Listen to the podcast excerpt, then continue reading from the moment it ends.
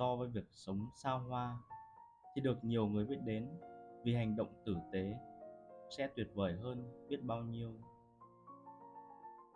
Giữa dồn sức ám hại người khác và đưa tay giúp đỡ mọi người, thì việc gì đáng làm hơn?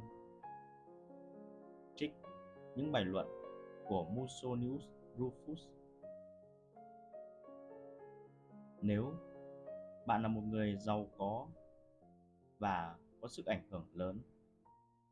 Vậy thì, những việc làm tử tế của bạn sẽ được nhiều người biết đến và kính trọng. Điều tương tự với những câu chuyện tai tiếng của bạn cũng sẽ được lan truyền và bêu rếu rộng rãi.